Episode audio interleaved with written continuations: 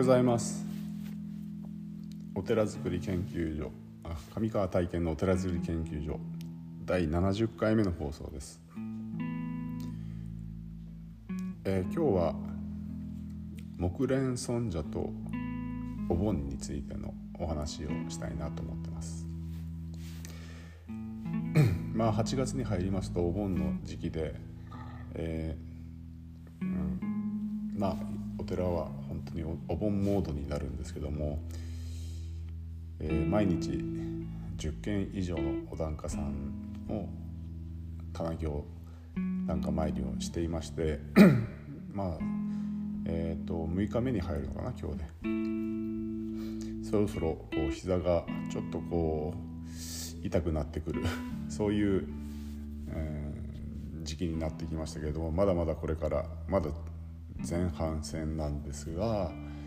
まあこれからもちょっと頑張っていかなきゃいけないなっていうふうに思っていてまあその8月になるとどうしてもお盆のお話が多くなってくるのですが、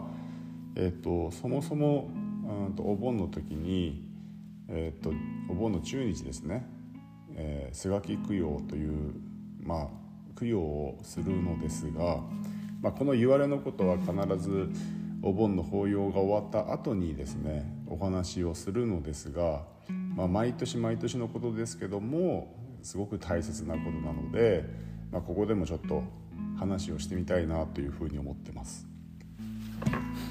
えっと、お釈迦様のお弟子様にですね木蓮尊者というお弟子さんがいましたでそのお弟子さんが、えっと、自分の母親が、まあ、な前に亡くなっていたのでその、まあ、神通力、まあそのまあ、今で言うなんだろうな超能力かな。神通力を持って自分のお母さんがどこにいるのかなというふうに探したんですね、えーいわゆる仏の世界にいるのかないらっしゃるのかな菩薩の世界かなと言って10回をずっと見渡したんですけども、えー、とどこにもいなくまさかと思って、まあ、いわゆる地獄界に、えーの世界にこう、えー見てみたら地獄界のガキ界にいたんですね。で、えー、と周りが炎の、えー炎でこう焼かれて熱い熱いっていう状況でで自分の母親に「あこんなところにいたのかそう苦しそうだ」えーお水とご飯をその木蓮尊者は自分の母親ですのでえっ、とこう与えたんですね。これを飲んでこれを食べて。で母親はもう我を失っているので目の前に水やご飯が届いた瞬間にもう食べようとしたんですね。でそうしたらですねそのご飯や水がこう炎に変わってより苦しみを与えてしまった。そういうことが起きたんですね。で困った困ったという悲しんだ木蓮尊者はお釈迦様のところに行って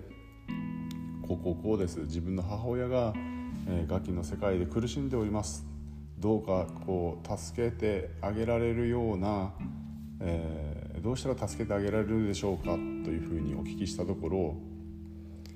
うん、木蓮の母親はあなたが可愛い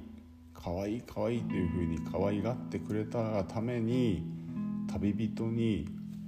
えー、とお水をですね、えー焦がれた時にお水が欲しい一杯だけお水をくださいと言った時にこれは木蓮のお水だ。あなたに与えるお水お水はないというふうに言われたそうです。それでそのことの報いで今こういう状況にあると。えっ、と木蓮がじゃあこの母親に対して何をができるのかというとお盆の時期にちょうど、うん、と僧侶が修行を開ける日がある来る。それがお盆の中日なんですけども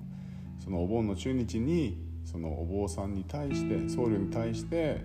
えーたくさんの供ご供養をしなさいというふうにお釈迦様は言われたそうです。で木蓮尊者は、えその教えをしっかりと、えー、実行して8月の16日に、えー、お坊さんに僧侶に対して、えーと、食べ物や飲み物や、くさんのそういうお布施をしたそうです。でそのお布施をしたことによって母親は、えーと、追善供養されてでその、うん、ガキの世界から抜け出したそうです。でこのお話がお盆の時に、えーと、背書き供養といってガキ界に落ちてる、人たちのために供養しましょうという。実はお寺の法要というのはご先祖様の供養とともに、えーと、自分に縁がないかもしれない無縁かもしれないけれどもガキ界に落ちてるそういう苦しんでる人たちのために背書きの、うん、背書きっていうのはガキを伏せするという意味なんですね。そういう供養も一緒にしましょうと言って、えー、背書き棚という段を設けてですね棚を設けてそそのガキ会に落ちてる人たちのためにたくさんの食べ物や飲み物やそういうものをこうそこに送り届けるという、えーと、行事も同時に法要も同時にしています。これは 自分さえ良ければいいという気持ち自分の家族さえ良ければいい自分のご先祖様だけが救われればいいということではなくてたくさんの苦しんでいる自分には縁がない人たちも、えー、一緒に、えーえー、幸せな世界に、えー、行くような心持ちを持って、えー、仏教という仏様の教えというものを、えー、修行していきましょうという